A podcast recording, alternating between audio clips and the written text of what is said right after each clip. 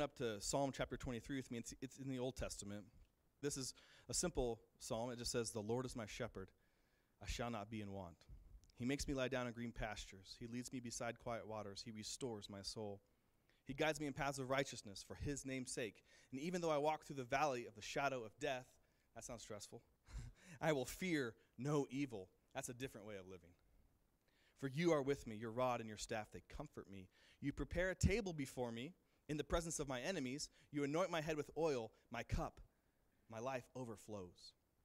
Surely goodness and love will follow me all the days of my life, and I will dwell in the house of the Lord forever." And I just want to p- point out, just kind of pull out one of these phrases that Psalms twenty-three uses. It says that in the midst of life, in the midst of everything that's going on, that God can restore your soul. In other words, in the midst of all the stress, there's hope. In the midst of everyday life, and, and when circumstances aren't going as well as you want them to, in the midst of sickness, of loss, of loneliness, there is something that God can do to restore you. He restores our soul. This is what I want for you, for your life. I want you to be able to get through the stress without being crushed. And so that's kind of what I want to talk about a little bit. And it, and it does start with another this other phrase. It says that he guides me in paths of righteousness. So I, w- I kind of want to go here and say, here's a couple ways that we can deal with stress. Because we, we're going to have everyday stress. There's going to be good stress. There's going to be bad stress. But I want us to be able to get through that without being crushed. Okay? And part of that is realizing that life is a journey. Life is not a destination that we're getting to. It's not a goal that we're trying to meet. It itself is an adventure. It is a journey. In other words, it's the path of righteousness. It's not the destination of righteousness. He does not lead me to the end point. He leads me to the right path. But you still have to walk that path, right? You're still going to have to travel, do some work to travel that path. And that kind of goes along with uh, the life of Moses. Again, uh, part of our reading plan is that we're we're in Exodus right now, right at the beginning of Exodus. And we kind of ended the reading this week with Moses and the Israelites at the bottom of the mount of Mountain Sinai, Mount Sinai, this mountain that they've called and uh, named Sinai. And there is not the destination, right? That's just a, a point on the way. In fact, if you look back in Genesis uh, or in Exodus chapter three, where Moses is getting his calling, God comes to Moses and says, "I'm going to use you to rescue all the people out of Egypt and bring them to the promised land." That's in Canaan. He, there's actually a destination in mind. But on the way, they stopped. They've made camp for about three months at the f- at the foot of this mountain. And, spoiler alert, Moses never makes it to the promised land. Do you realize how important that is to the story? Think about this. God has Moses as his man. He has him called on a mission and a calling in his life. And it doesn't seem like Moses ever actually accomplishes that mission. But does Moses do what God created him to do? Absolutely. Do you see how important it is to understand that life is a journey, that there's a path that you're on, and that there's a journey to take? But sometimes we don't reach a destination. Sometimes God does his greatest work while we're taking the journey to the destination, like on the way there. On the way there is where God speaks, you know, verbally, audibly, to the entire nation of Israel and tells them ten, the Ten Commandments. They hear God's voice at this mountain. Again, this is just on the way. God does some of his greatest work just on the way where they're going. They think, we can't wait to get to the promised land, but God can't wait to talk to them on the way, right? He actually gives them the law during that time. He didn't wait till they got to the promised land. In fact, he was kind of preparing them for what was to come. But that was the most important thing to God's mind, is like, I just can't wait to, to take this journey with you. Doesn't matter where we're going, really. It's about being present on the journey. Let me tell you another story. In the Bible, there's this guy named Philip, and he's a church planter. He's going around. He's an evangelist. He's telling people about Jesus. He's he's making converts. And at one day, in the midst of all this work that he's doing, all this ministry, God comes to him and says, I want you to take a certain road. And again, this is right fits right into this. When you see life as a journey and not a destination, this makes sense. God comes and tells him, I need you to, to just go walking on a road. This road, and, and, and God's really specific, he says, the, the road is from Jerusalem to Gaza. Jerusalem, you can kind of picture, it's kind of in the middle of that landmass, and Gaza is a coastal city. Really, it's the entranceway into Egypt and or Ethiopia. It's kind of a trade route there. So, in other words, God comes to Philip and says, I want you to go from Jerusalem, this is where he's at, to Gaza. Head to Gaza. Now, while Philip is on the way, he meets who he's supposed to meet. He meets the Ethiopian eunuch. He talks to him about Jesus. The Ethiopian eunuch decides to get baptized. Again, the, the greatest expression of following Jesus with your whole life. And then immediately, Philip is taken away. It kind of uh, it, it's kind of a mystery what happens there. It just says, uh, you know, the Holy Spirit snatched him up, or it says God took him away, and now he's in another city, um, Azos, or you know, uh, up north, on the northern coastal city. Do you see what I see right there? That Philip never made it to Gaza. If I'm reading it right, didn't God tell Philip to go to Gaza? And he never made it there. Now, if I put myself in that place, and I put myself in Philip's, you know, in, in his situation, I think for the rest of my life, I would be frustrated. And I'd be worried. I'd be like, I never made it to Gaza. You know, God's using you him all over the place, right?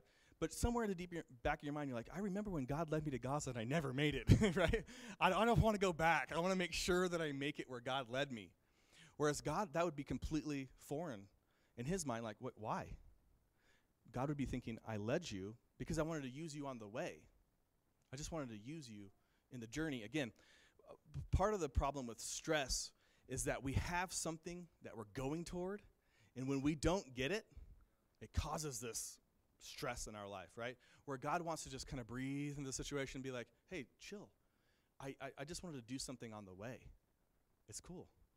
He sometimes God changes our direction, doesn't he? And like you're on the way to something, and then you're th- then you feel kind of guilty, like I never made it to Gaza. I never made it to the promised land. I never got where God wanted me to be.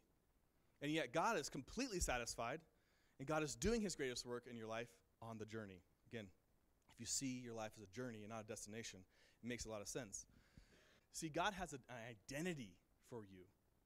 Not just a destination here on this life, not a couple goals to meet, but in a completely a new identity to take on. Again, uh, sometimes we get stressed out because we stop a little short of that. Or we get worried because we don't know what's going to happen next. Instead of thinking about who we are and the journey instead of the destination is so much more important. And then I want to show you a piece of, uh, in, in Exodus chapter three, a piece of Moses' life. So in, in, in chapter three of Exodus is where Moses really gets his calling.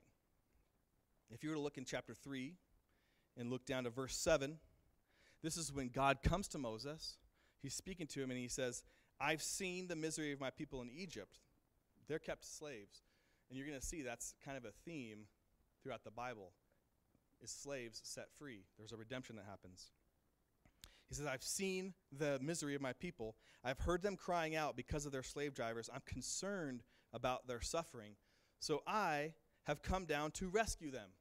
And Moses is really excited about that because this is his people. It's like, yes, it's about time you did something. Praise God. He's going to rescue his people, right? We should be cheering. That's so exciting, right? Moses is hearing this for the first time. And, and God goes on, giving some more details. You know, the cry of the Israelites has reached me. I've seen the way the Egyptians are oppressing them.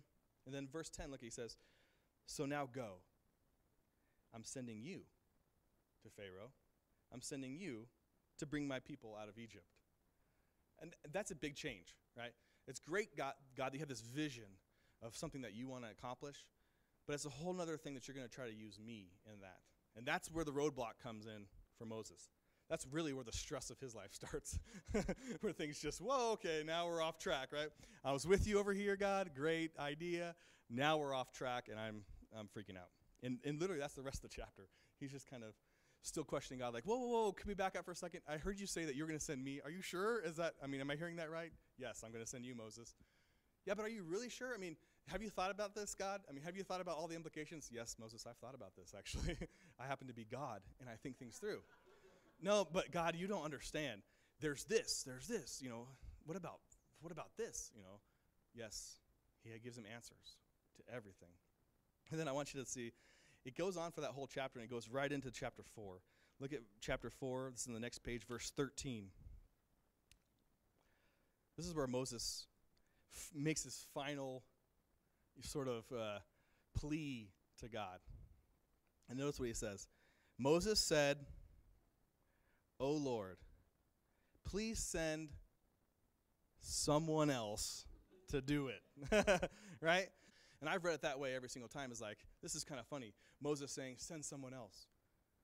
But after you really get to know who Moses is, you might understand this verse a little bit different, because when he says, please send someone else, think about the word else.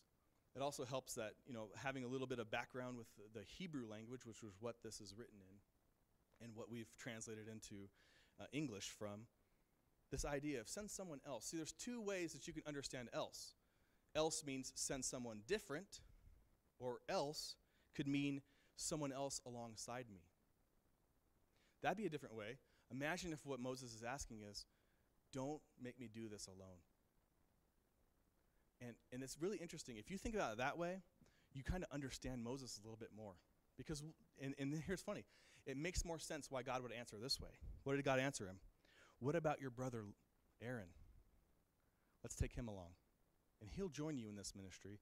He can, you know, help you out with some of maybe some of your weaknesses that you have. Again, I think sometimes we get real stressed because we put the weight of everything on our shoulders. Moses is already doing that, right? He's already seen everything. He's like, man, God, I, I can't carry this alone. I don't know that Moses is actually disobeying God, right? That's how I've always seen it, is that he's rejecting God. He's like, no, God, pff, send someone else. Instead, I wonder if he's saying, God, please don't make me do this alone. I can't do this alone. And God's like, you're right. How about your brother Aaron? It makes it a little bit more grace. You know, obviously, it angers God that Moses is being so resistant to this. But he does provide for him the person that's needed and gives him a team.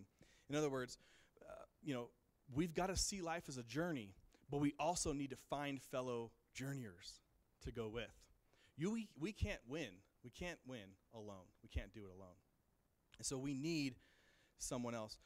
Again, it, it w- wouldn't it be interesting if that's what Moses is saying? Don't send me to do this alone. There's some things that we need to do alone. There's some tasks where we just are alone in that. And and especially, I know as a guy, there's sometimes I just want to be alone.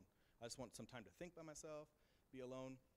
But if you have a mission to accomplish, you need a team, right? Think about that. And and here's the thing. The bigger the mission, the bigger the team needs to be. So really, if you have no mission in your life, of course you don't need people, right? Because sometimes the mission is too small. And and the thing is that th- the size of the mission also equals the amount of connection we need to make with other people.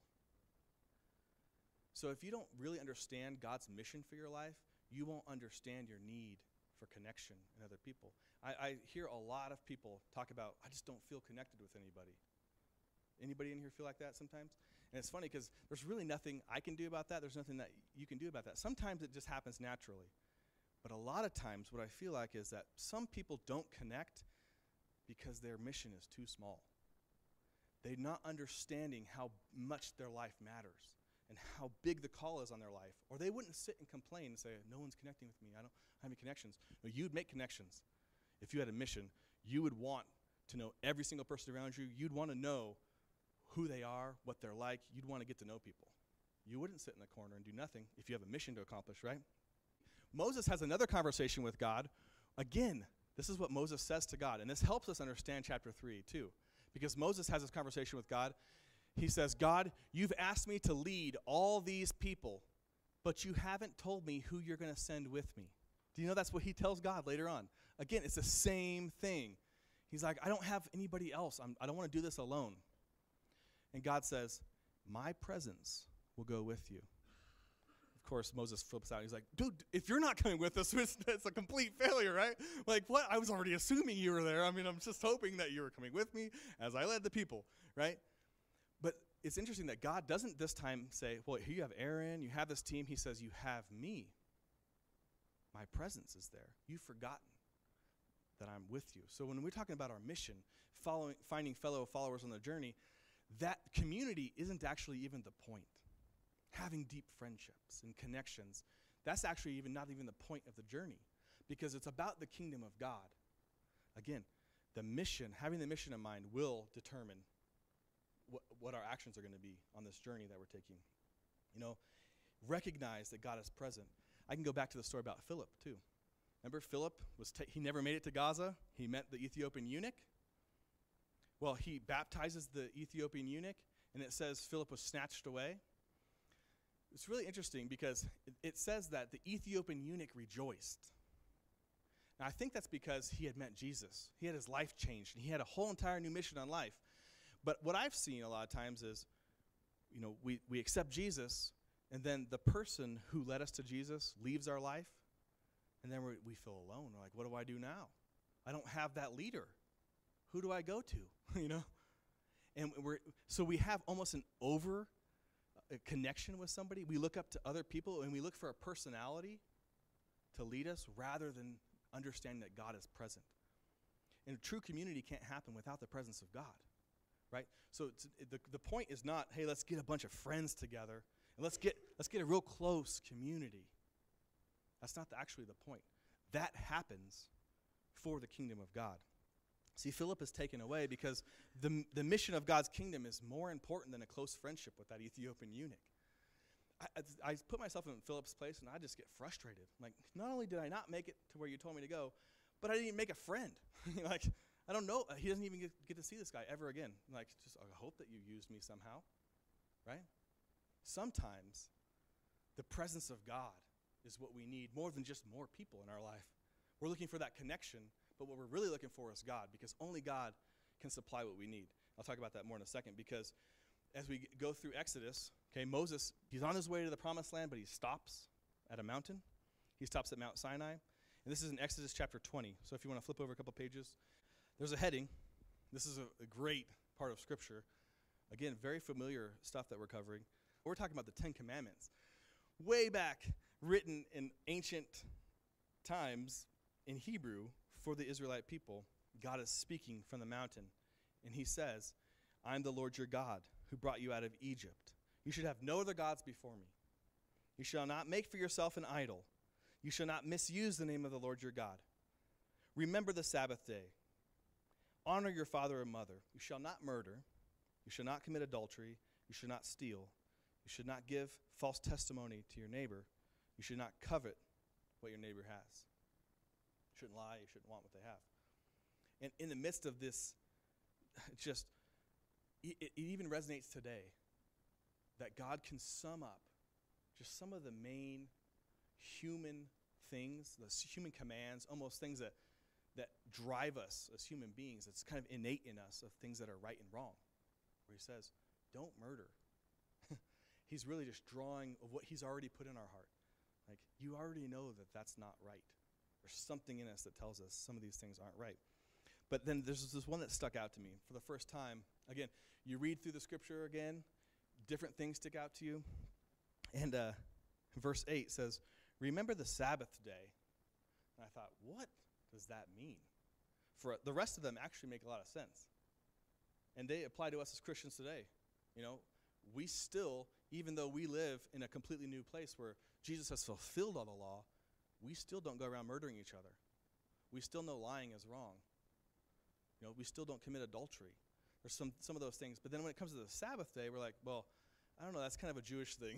we, we don't really talk about that. And so I was thinking, what is the principle that God is teaching here? What is it that God is telling us to do? And this is really not that complicated. And it also, it does not mean church. Sabbath does not translate to Sunday morning. That's not what he was even talking about here. Sabbath was basically a day of rest. Take a break. That is one of the ten commandments. Let me say it again. Take a break. Take a day of rest. Like, are you kidding me? The God of the universe is giving us the Ten Commandments, and one of them is take a day off every week. That that's so weird. Because I think sometimes we think maybe your schedule that you have is yours, and you get to set it, and you kind of take days off, whatever you want. But God is actually saying, and I get to determine your schedule. I get to determine that every week you're going to take one day off. He, and he doesn't really define exactly what that means, what that rest will look like, because he even says, in that day, I want you to think about this. I want you to think about the fact that God, that I, the Lord, created the world in six days, and then I rested on the seventh. That's the story I want you to understand. I rested a seventh day. Created in six, rested on the seventh. Think about that for a second. That's what God is saying. Your life should be built around that. Your schedule should be built around that, because God blessed the Sabbath day. He made it holy. And I wonder, how often do we actually stop and just take a deep breath? And we talk about all the stress in our lives. But I wonder if it's because we have a destination in mind and we're, we forget that the journey is what matters. I wonder if sometimes we think that we're journeying alone and we've forgotten that it's a team effort, that we're in this together. And I wonder if sometimes we've just forgotten to stop and take a rest. Think about it this way. I don't remember who I was talking to this week. We were talking about the challenge of disconnecting from a mobile device or your computer for one full twenty-four hour period. How insanely impossible that is. And I, think about it this way. Even if you just stopped like at noon on Saturday and went till noon on Sunday, could you do that? I mean, at least you didn't skip a whole day. At least you're not going to miss things on, right? You know, or you start on on Friday afternoon and you go to Saturday, so that on Saturday night at least you can get back on. Oh, whew, you know, give me back my, my stuff. You know, oh, keep up with my Facebook and my stuff. You know, seriously, I I think it's interesting. I, when I talk about this, I I feel like we get nervous. Like, oh, what is he talking about? I'm not making this up. I promise. This isn't the Bible. It actually says that we're supposed to take a break one day a week. Oh, try to figure that out. In other words, every once in a while, we just have to reconnect with our sense of awe. You know what I mean by awe? We say the word awesome, but we're just saying that's cool or whatever, that's great. But I'm saying like awe, like awesome, like that you're just amazed. Have you? When's the last time you were just amazed by God? You're just like, wow, look at all you've done. For me, this rest day actually means to get out in creation. For me, I know that's what God wants me to do. And it's kind of funny that God connects it to creation. So I wonder if sometimes he just wants us to stop what you're doing, stop all your work, get outdoors. Turn off devices, just go for a walk. Do something, breathe in air, you know, because we're indoors all the time maybe. That maybe for us, that's what it means, that we just got to take a rest, a rest day. I'm, I'm telling you, this is a challenge. This might even be more challenging than reading the Bible in a year, okay? It's a huge challenge for God to ask you to take off a day every every week. Take one full day off and just disconnect. Oh, my gosh. That would be tough because you know that you're going to get a phone call or text in that time. So it's getting this sense of awe from the vertical versus the horizontal. I want you to hear what I'm saying. Get, feeling your sense of awe. You need to take some time out to get a sense of awe from the vertical and not the horizontal. What I mean is the vertical being your relationship with God, horizontal being your relationship with people. Because I think sometimes we're looking for awe in our relationships with people. We want to be awed by each other. We want to we want to be amazed by each other. And guess what? We're not so amazing. You know, I think that we're looking for something in our spouses, in our children, in our friends that only God can provide. Again, it goes back to when we're talking about taking a journey together, that's not about putting all of your stake into other people. It's also about the presence of God in your life. It's in here. Take a break and remember, reconnect with God. Be amazed and be in awe and live from that. Remember in Psalm twenty-three where it says, my cup overflows? Because you started out with my relationship with God and everything else flows from that. Okay? I know that stress can be a heavy load to carry, but sometimes pressure is a privilege. The pressure that God's given you, the calling he's given you, it's a gift. And I know sometimes we talk about the cards that we've been dealt is our life, whatever. And I know some circumstances leave you wanting to quit, but don't, because God has a calling for you.